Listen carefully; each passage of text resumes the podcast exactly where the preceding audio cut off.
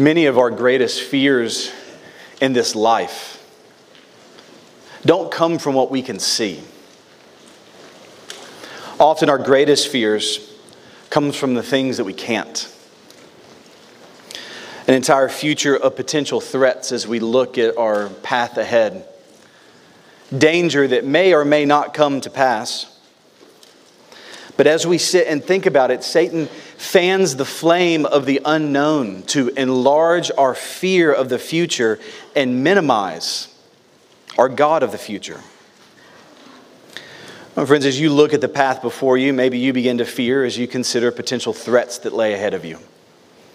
You look at the next month, you look at the next year, look at the next five or ten. And maybe as you begin to walk that path in your mind, you begin to feel fear rise of those threats that may come, either real or perceived, and you may wonder if you'll make it through. Friends, that fear is a common experience of being a human being. It's part of the human experience, and it was no different for the ancient Israelites. They had a very similar experience. See, there were particular moments every year for the Israelites in the Old Testament where they would make a pilgrimage, a journey back to Jerusalem, three times a year actually, during one of their three great feasts, as God had commanded them in the book of Exodus. So they would come back to Jerusalem, the holy city, for these feasts. No matter where they were in Israel, they would make this pilgrimage back to the holy city. And this road that would take them through Jerusalem. Jerusalem's a, a mountainous area, particularly around, uh, Israel's a mountainous area, particularly around Jerusalem. And this road that would lead to Jerusalem would make them go through the mountains. And these Israelite mountains were dangerous and uncertain. Robbers, thieves were in the mountains, and they knew exactly when these people would be coming. They knew the calendar as well as they did. They knew when they'd be walking the road and wait for just the right time to be able to attack perhaps unsuspecting families, older couples, people that couldn't defend themselves. There were dangers in the mountains in Israel. And on this journey through the mountains, not only were there dangers in the, from robbers and thieves, but also dangers just from nature. If you're walking through this mountain, and a storm hits, rain begins to fall, path becomes slippery. You have a to- I don't know if any of you have toddlers, but it's hard for me to keep them from falling on regular ground, much less mountainous wet ground. It's dangerous. The sun gets hot, terror in the night. All these threatening God's people as they embarked on this pilgrimage to Jerusalem. You know the story in the New Testament of the Good Samaritan that Jesus told? That was what happened to him. He was walking from Jerusalem to Jericho through one of these paths, and a robber struck him, took everything he had, left him for dead. A Levite and a priest passed by him, but a Samaritan stops to help him back to health. That's the journey in the road that lay before every Israelite before they went back on this journey. And listen, this was before there was Google Maps. This was before there was air conditioning. This was before there was DVD players in the vans. Right, there's no YouTube to help your toddler. Right, Miss Rachel on YouTube for all the toddler parents out there. She was of no help to the Israelites here in the ancient times. They had to get on a donkey and walk for days. It was a dangerous road. So, on those days, as the families would pack up and get ready for this pilgrimage back to Jerusalem, you can imagine then, as they would make sure the infants were strapped in, food was prepared the parents would then turn and they would look at the mountains. They'd look at the hills in front of them.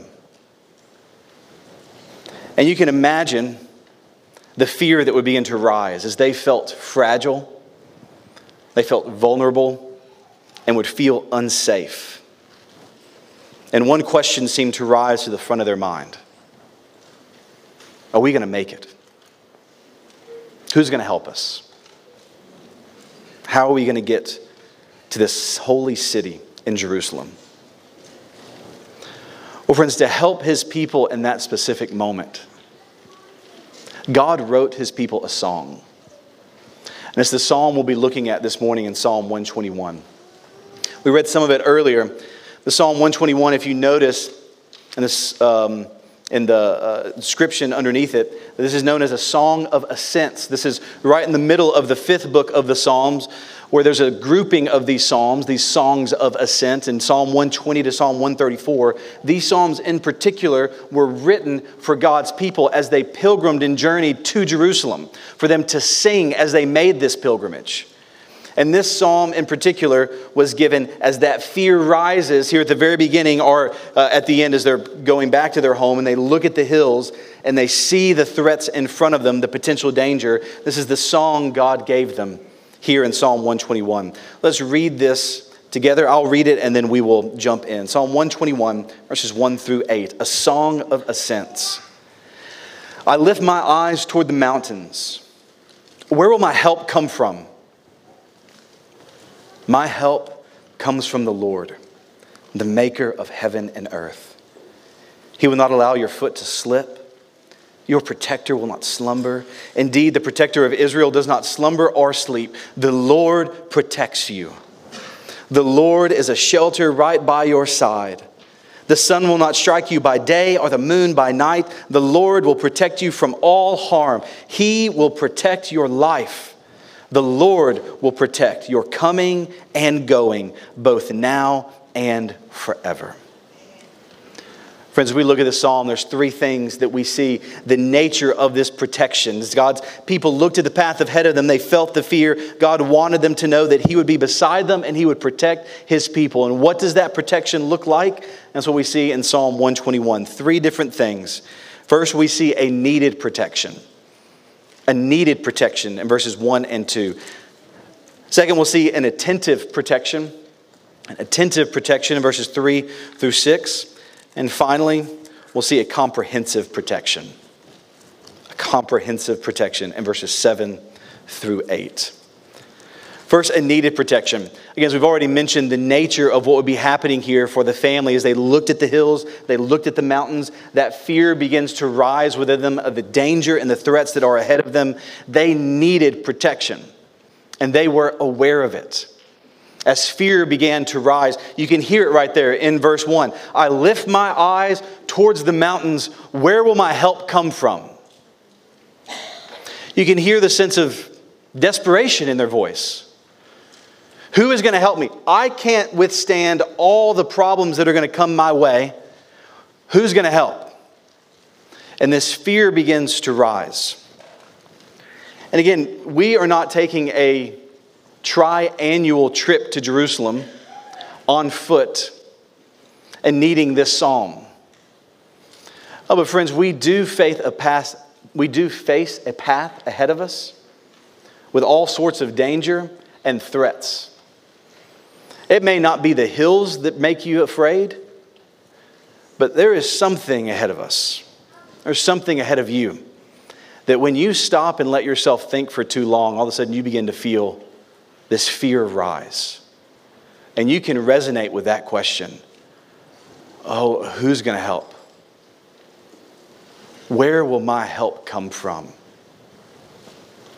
With this diagnosis, with this broken relationship, with dreams that have been unmet, with a relationship that has been fractured finances that seem to have disappeared through a stock market or through something else. Maybe you've lost your job, whatever it is, you look forward and you begin to worry about the things that may happen in the future and you feel that fear rise. Where will my help come from?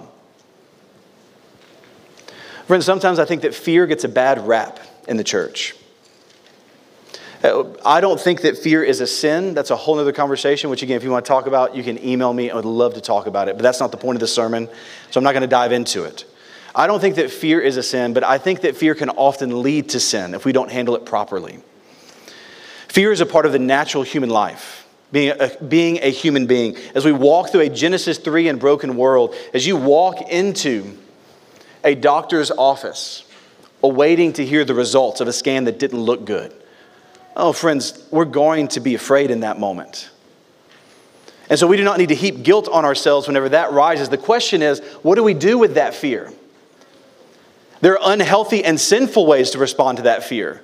A couple of the most prominent ways is either through escapism or control. When we begin to feel pressure in life and we begin to feel fear rise, we may just try to escape, just try to numb whatever it is we're going through. There's a million different things we escape to. Whether it's something on the computer or something at the end of a bottle.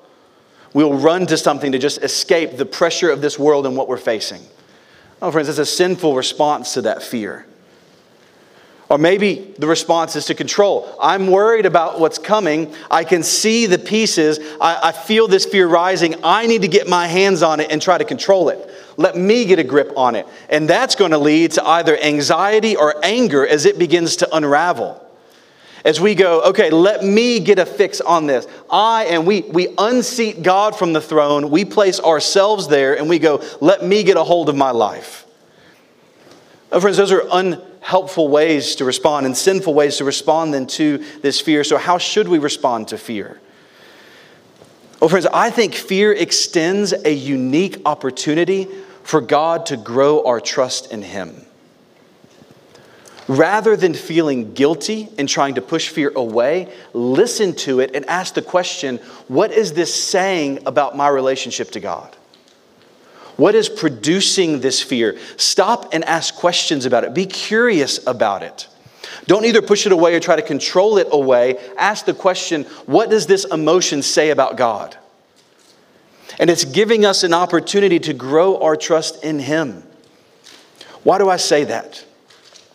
I say that because I thought back this week of the moments whenever I would tell my kids, and I would lean up into them and I, and I would tell them, trust me.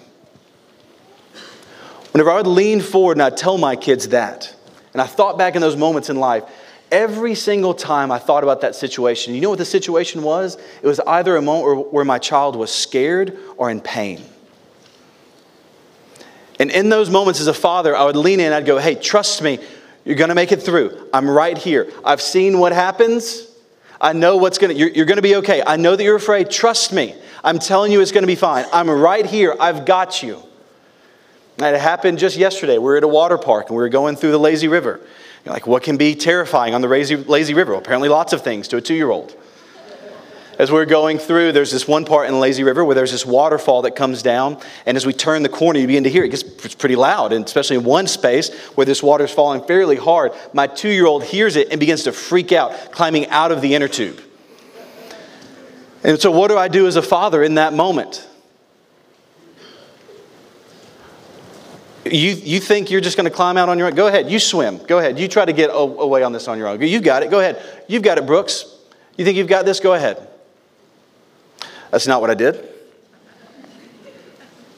But as a father, what I did in that moment as he began to crawl out, I went, I picked him up, I brought him close, and I said, Hey, I've got you. It's okay. This waterfall is not that bad. I know it sounds bad, but it's okay. I got an inner tube that had a little covering in the middle of it. I held it over us. I found a spot in the waterfall. It wasn't going, coming down as hard. We walked through it. Not even a drop got on him. I nailed going through that waterfall as a father. But in that moment, as I began to see fear arise in him, what I did as a father was to bend down to where he was, grab him tightly, and say, Hey, I've got you. It's okay. You're going to make it through to the other side.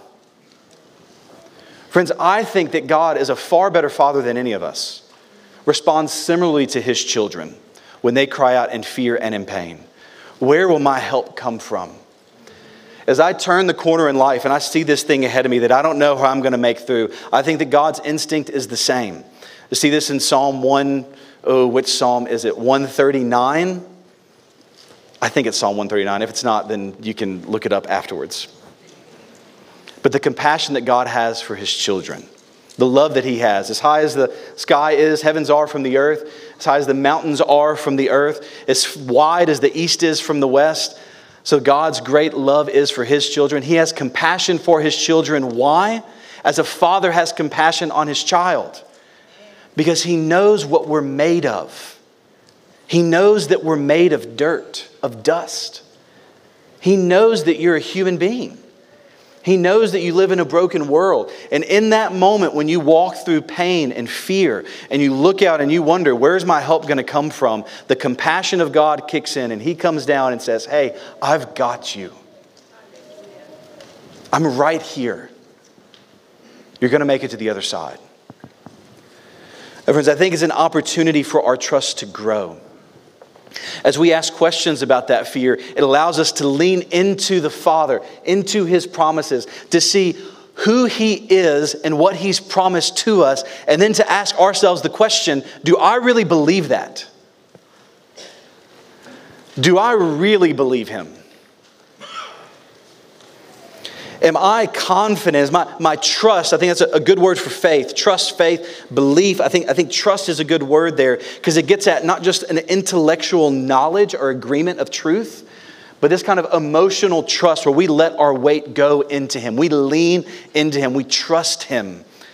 Do we not just know what He's promised, but do we trust it? Do we lean into that promise? Fear ex- extends an opportunity for that trust to be able to grow. You think of the moments in the New Testament, particularly the one in the boat when his disciples were with Jesus and the storm happens in the middle of the Sea of Galilee. What do the disciples do? They begin to be worried because they think they're about to die. So they run down to Jesus, who is sleeping, by the way. Just a wonderful, wonderful picture of Jesus' control of the situation. The boat is, uh, is tossing back and forth. And again, I don't know if you've ever been in a boat in the middle of a storm, but especially a boat that was made out of wood in the first century. I could understand why the disciples were concerned that they weren't going to make it, but Jesus is asleep at the bottom. And the disciples run down, and what do they do? They wake him up, like, Jesus, we've got to do something. We're about to die. Can you make, listen, do one of the things you do, do one of the miracles. What's one of the things you do? Can you help us? And what's Jesus say to them? He comes up, he says, Peace to the storm, and those waves obey him. That wind obeys him, and he calms the storm. And then once he tells his disciples, You have little faith. See, Jesus points he, he, he takes the, um, the diagnosis and he points it at their faith, at their trust. You have little faith. He didn't say you have no faith. And friends, we need to make sure we understand this correctly. Jesus is not scolding or reprimanding them, going, Oh, come on, guys, rolling his eyes. Remember how much a little faith can do in the New Testament. It can move mountains.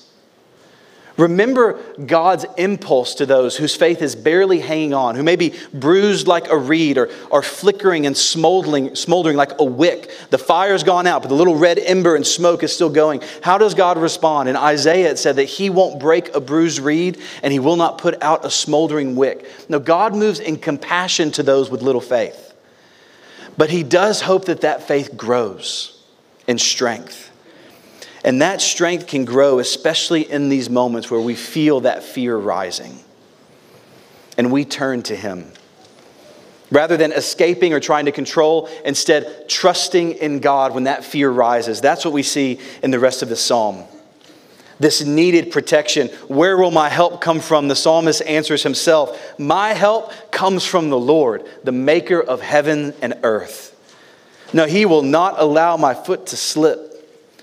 Your protector will not slumber. He says, My help comes from him, this great maker of heaven and earth. And notice the way he describes the Lord, the help that he will receive. This Lord isn't just this covenant God with him in a relationship, but this God is the God who has made everything, the maker of heaven and earth. It is as though he's reminding himself, Why should I be afraid of the hills whenever the maker of the hills is by my side?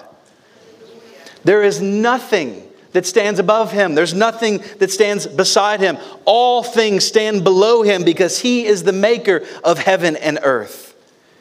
And that reality, the strength of God and the help of God, bring the peace of God to the children of God. He reminds himself that God is the creator, he is the maker, he, know, he has power without end. If you were in our Acts Bible study in the spring, we went through Acts chapter 4 and that scene where the church was beginning to be persecuted. Peter and John were taken, they were beaten, they were threatened that they would be killed they continued to preach, and then released. And they went back and told the disciples gathered in a room, hey, listen, the, the, the greatest authorities, the men with, with the most power in our city, are telling us if we keep on witnessing, if we keep on saying what it is we've seen, proclaiming the risen Christ and his gospel, they said they're going to kill us. And do you know what the disciples did in Acts chapter 4? They did the most powerful thing they could do. They got together and they prayed. It was their first response, not a last resort. And this was their prayer in Acts chapter 4, verse 23 and 24. After Peter and John were released, they went to their own people and reported everything the chief priests and the elders had said to them. And when they heard this, they raised their voices together to God, and they said, Master, you are the one who made the heaven, the earth, and the sea, and everything in them. And they continued on in their petition. Notice the starting point of their prayer as they face real danger in front of them. Uh, how can we make it through this threat? Oh God, you are the, the maker, the one who made the heaven, the earth, the sea, and everything in them. These chief priests and elders, they have power here, they don't have authority over you. And their prayer was not even for their comfort or even for their life. Their prayer, if you keep going down, was for boldness to continue to speak. Uh, something so instructive for us there. My friends, this help comes from the great and powerful maker of heaven and earth. That's where our help comes from. That fear as it rises should lead us then to Him to teach us that we can, in fact, trust Him. Our help comes from Him, the maker of heaven and earth. The last thing before moving on is we need to note that His help often comes in surprising ways. His help is often not the way that we would write it up. God, would you help me? I've got a very particular way you can help me. Can you do this thing? That's often in ways that we would probably even overlook. You look through the Bible and you see the way that God has helped his people. His help may come from a stick that parts the Red Sea, a rock and a sling from a young shepherd boy, trumpets marching around a Jericho wall, or even the birth of babies, one baby in particular. Friends, God's help may come in a surprising way, in a way that you did not expect. But make no mistake, His help will come. He will help those who trust in Him. My help comes from the Lord, the maker of heaven and earth. What does this help look like? This protection look like? Well, that's what we get here in verses 3 through 6. We see that this is not just a needed protection, but it is an attentive protection in verses 3 through 6, describing this. He says, he, The psalmist says, He will not allow your foot to slip. Your protector will not slumber. Indeed, the protector of Israel does not slumber or sleep, but the Lord protects you. The Lord is a shelter right by your side. The sun will not strike you by day or the moon by night. He says at the beginning, as you walk through these paths, through the mountains on the way to Jerusalem. The storms may come, the path may get slippery, but the Lord will not allow your foot to slip. He's right there. He's not going to allow your foot to slip. Your protector, I love that phrase. Your protector, that name of God, your protector will not slumber. God does not sleep. There is never a moment that He is not conscious of the needs of His children. That's so unlike us. I love to nap. It is one of my favorite hobbies. Again, I know that um, our elementary kids are here, they typically aren't. And this is just one of the things as an adult I don't understand. I, I don't know what happens in life where as a child you don't want to take a nap, and at some point it switches and it becomes the most cherished activity in your schedule as an adult. It's happened somewhere. And just listen from, from, from an old man. Hear this cherish the nap times that you have today. And all the parents said, Amen. I get very tired. And I, again, I love to sleep. I love to take a nap. Again, maybe, maybe you're here and you're a kid and there's a moment you can remember where you were in the house, you needed something, you were calling your mom or your dad, and you heard nothing. You walk in the living room and you see them passed out on the couch, snoring like crazy. You, the TV's on, but all you can hear is snoring. And you're like, well, that's why they didn't answer. They're, they're asleep, they're fast asleep. Oh, friends, this is an incredible truth from God that He never sleeps. He never slumbers. That even in moments where you have to, at the end of the day, turn your conscience off, your conscience is gone. You are unaware. Like for a third of your life, you're just like not even in existence mentally. In those moments, God continues to keep you. He continues to protect you. He continues to watch over you. He is never unattentive. He is never not alert. He is never not right beside you, aware of what's going on. He is never distracted. He is never too busy doing something else. He is never on his phone texting or scrolling through social media. He is always there, always watching, always present, and always ready to help his children as they cry out to him. There's no one like him. Uh, there's this word that shows up over and over here uh, again in the rest of this psalm. Some of your translations may say keep. The CSB, the one that I'm reading from, says protect. It's the same idea here. That, that the psalmist is driving down this truth God will keep you, God will protect you. As you look at the uncertainty in your life, the assurance that you have isn't from your strength, it's in His. He's the maker of heaven and earth. His strength is unparalleled, and He has a hold on you. And He will keep you. He will protect you. Never sleeps, He never slumbers. It's the Lord who protects you. The Lord is a shelter right by your side, He's right there next to you. This phrase is a phrase that was used uh, as, um, as a butler, or someone who would be there to tend to the needs of their people to be able to bring whatever it is that was needed. God is saying, I am there. I am a shade. I am a shelter right by your side. In the moment of your need, I am there. Always. There's nothing that separates me from you.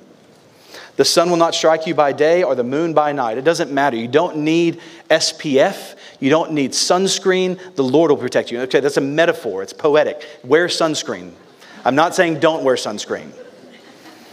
What I'm saying is that all the danger from the sun, the psalmist is saying, no, the Lord will protect you. There's nothing in the sun that will, that will kill you, that will harm you, and there's nothing by night that will, that will harm you. So whether you're sunstruck or moonstruck, right, you think about the word, even the word itself, lunatic, the root word there comes from the same root word as lunar. There was this kind of moonstruck kind of craziness that would strike those in the middle of the night, and they would think that it was the different uh, phases of the moon that would make people go crazy. The psalmist here is saying, no, there is not a moment at night, there is not a moment in the day, and everything in between where the Lord does not keep his people, where the Lord does not protect him. Or the sun will not strike you, and the moon will not harm you, because the Lord never sleeps, and the Lord never slumbers. I think this has to be a reference back to an earlier story in the Old Testament from 1 Kings. Chapter 18, one of God's prophets was this man named Elijah. God told Elijah to go and confront the, the king Ahab, uh, who had a number of prophets, over 400 prophets that were uh, worshiping Baal, a false god, there in Israel. God told Elijah to go and confront the king, to bring all the prophets out, and they're going to have a little God contest. So Elijah went and confronted Ahab and said, Hey, bring all the prophets you've got. Let's have, let's have a competition. 1 Kings chapter 18. It's, just, it's a wonderful scene. There's a, there's a book that we have in our library. I think it's in our library. I went and looked. It's not there right now. Maybe it's checked out. Um, but it's called The God Contest. It's a great kids' book. Uh, and again, you can check it out from our library or just buy it. It's a wonderful resource. They're uh, recounting this story in 1 Kings 18. Verse 22 Elijah goes and he calls for the 450 prophets to come and have a competition. He says, Let two bulls be given to us, one for you guys, one for me. Uh, they're to choose one bull for themselves, cut it in pieces, place it on an altar of wood, but don't light it on fire. I'll prepare the other bull, place it on the wood, but not light it on fire. And then you call in the name of your God, I'll call in the name of the Lord, and the God who answers it with fire, he's God. So the, the, this was the competition here in 1 Kings 18. And so all the prophets respond, they go, That's a great idea. There's 450 of us, one of you, there's going to be no problem. Thus the competition ensues. Verse 25 Elijah said to the prophets, Oh, since you're so numerous, we'll choose for yourself one bull, prepare it first, and you guys go first. You guys have the advantage. Go ahead. So they took the bull that he gave them, prepared it, called on the name of the Baal, uh, Baal from morning until noon, saying, Baal, answer us. But there was no sound. No one answered. So then they danced around the altar that they had made. Here's where, here's where it's good. I, I can't wait to meet Elijah for reasons like this. At noon, then, after a few hours of this, Elijah mocked them and he said, Hey, shout loudly, for he's a God, but maybe he's thinking it over. Maybe he's wandered away. Maybe he's on the road. Perhaps he's sleeping and he'll wake up. So they shouted loudly, cut themselves with knives, and speared according to their custom until blood gushed all over them. All afternoon they kept on raving until the offering of the evening sacrifice, but there was no sound. No one answered. No one paid attention. Then Elijah steps forward not only does he have the altar, but he douses it with water. There's this big trench that was built. The, the trench fills up with water. So it, it seems like there's no way this thing's going to catch on fire. It's now soaking wet. Huge trench of water. And Elijah says, God, it's time to show who you are. And fire falls from heaven, burns up the sacrifice, and licks up every drop of water. And the prophets were like, okay, you win. Ali and I went to Israel a few years ago and got to go to Mount Carmel and see the place they believe this scene to have happened. Again, whether or not it did, who knows, but they're trying to sell us a keychain with all of this. That's what they do over there. But to be there and think about this scene, for all that we call on for help apart from God, we hear silence in return. Elijah says, Well, maybe they're sleeping. Friends, they're not sleeping, they can't help. It may not be Baal, but there are other things that we turn to for help. Again, whether it be things we escape to, whether it be good things that God's given us, things that we create as idols in our heart to try to bring us peace, satisfaction, joy in our life. We turn to them going, Will you help me? Maybe this new job will help. Maybe more money will help. Maybe a family will help. Maybe a relationship will help. Maybe a, a, settled retirement will help. Maybe health will help. That those are all good things, but friends, ultimately they cannot help us make it through. God alone can. And here's the encouragement and hope from Psalm 121 Our God never sleeps, He never slumbers. There is never an unanswered uh, person on the other line. He is always attentive, always there. And you may go, Well, I pray, and sometimes I feel like God doesn't answer me. Oh, friends, it's not because He doesn't care. It's not because He is not there. It's not because He is distracted Uh, is because, again, these are the moments where we hang on to Psalm 121. Do I trust him or not? Is he there? Are these promises true? And you notice here in this section, in these four verses, the focus of the psalmist is not on the problem, the focus is on the protector. Focusing on who is the one protecting you. And you may say, well, what if my help doesn't come? What if the divorce happens? What if cancer wins? What if I lose my job? How is this then true? Or maybe to ask it more pointedly, we may say, you know, the story of Joseph, who was sold by his brothers into slavery, was in prison, again, seemed to get out, and then had another incident, went back to prison. It seemed like his life was over. How could, how could Joseph sing this psalm? Think of the Apostle Paul, all that he went through persecution, the pain, stoned what they believed to be to death. I don't know, I've gone through pain. I've never gone through enough pain in which someone, a group of people were convinced I was actually dead. That's what Paul went through. They drag, drag him outside the city, leave him for dead. Paul comes back to, and he's like, all right, got to go back and keep preaching the word. Walks back into the city. Same message people trust in Jesus. But surely it got better for Paul, right? How does Paul's life end? He's executed by Rome. How can Paul sing this song? And for us, as we walk through difficulties in this life, we go, well, the help's not coming. Well, friends, I think it's important to see what God's promising and what He's not. If we read this psalm and believe that his help is making our life as comfortable and easy as possible, an alleviation of pain today, we will have misunderstood how God helps us. And we misunderstand the great good in our life. God does alleviate pain. Friends, read the entire Bible. We see that happens when Jesus returns. It's happening, but it happens then. On this road in a Genesis 3 world, we will experience pain. We'll experience suffering will experience difficulty and tears. And we are sorrowful, but as Paul says, we're sorrowful yet always rejoicing. How? Because Psalm 121 continues to be true in those moments. It's in those moments that we say, Lord, it feels like my life is falling apart, but I know that no matter what is around me, nothing can separate the one beside me. You are here, and you are my greatest good. You have given me yourself, and I can find happiness, I can find joy, I can find peace in you. And you are the one holding me, and you will keep me to the end. And there is a day when you wipe away every tear. And in all of eternity, this life will feel light and momentary. The, the eternal life of Christians is a true reality. Friends, I was talking to a, a friend of mine who's walking through a, a, cancer diagnosis right now and treatment. I was just talking to him about the reality of facing cancer and whether or not heaven makes any impact in his life. As we were in the car driving on the way to his treatment, he looked at me and he said, My real future is of great comfort to me. And it struck me in such a profound way that that's, yes, that's the way we are to think. It is our real future.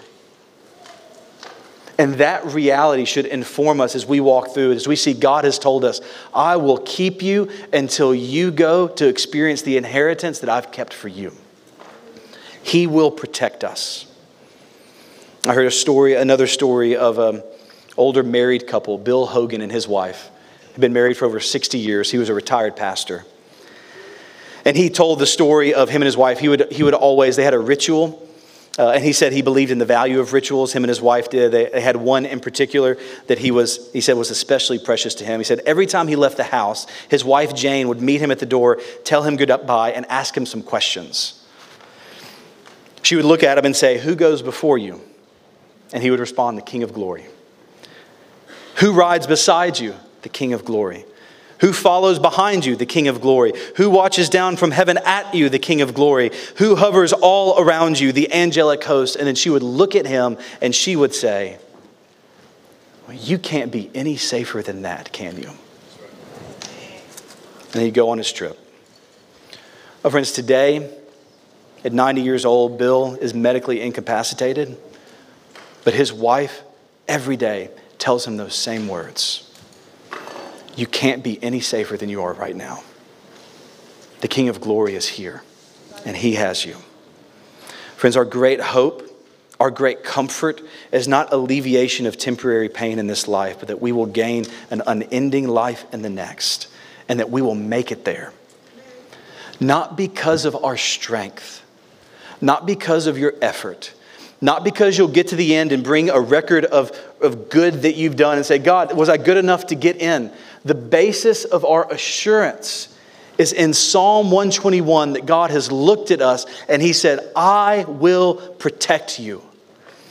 I will keep you. He's the shelter by our side. He never sleeps. He is never not keeping you. He is never not watching you. He is never not protecting you, making sure you make it to the end. And not the sun or the moon or anything in between will be able to take you away from Him. That's the promise we stand on. It's how Jesus looked at his disciples the night before he was killed in John 16 33. And he says, I have told you these things that you may have peace. Because you will have suffering in this world. But take heart, for I have overcome the world. We will walk through suffering, we'll walk through pain. But Christ has overcome it and there is peace we can have through it because He is walking right next to us. My friends, it ends with this blessing, this sort of a blessing in verses 7 and 8. As we see this, uh, this protection is not only attentive, but again, as we've already seen, it is comprehensive. And the psalmist drives it home just so that we understand it. In verse 7 and 8, we see the Lord will protect you from all harm. He will protect your life or your soul, depending on your translation. The Lord will protect your coming and going both now and forever. I want you to see the way the psalmist is describing this protection. Right there in the second part of verse 7, it says, He will protect your life. That, that word, that Hebrew word there, your life, is a sense of being holistic, your entire person. That's why some translations translate that as your soul. It's who you are, the essence of who you are, not just your physical life. It's saying God will protect you, He will preserve you. And, then in the very beginning, we see that He will protect you, all of you. He'll protect you from all harm. There is no harm that will be able to separate you from His protection. He's the one watching over you. He will protect your coming and your going. Again, for the pilgrim here in ancient Israel, both to Jerusalem and back. Oh, but friends, for us in our life, it means every single moment, every millisecond, God is there beside us, watching over us, both now and forevermore. So, what does His protection look like, friends? It is comprehensive. He protects all of you from every threat in every moment at all times. That's the protection of your God. There's never a moment where He is not, not keeping you. And this image of a pilgrim, my friends, that's the image of what it means to be a Christian. Again, we're not making our way to Jerusalem on foot.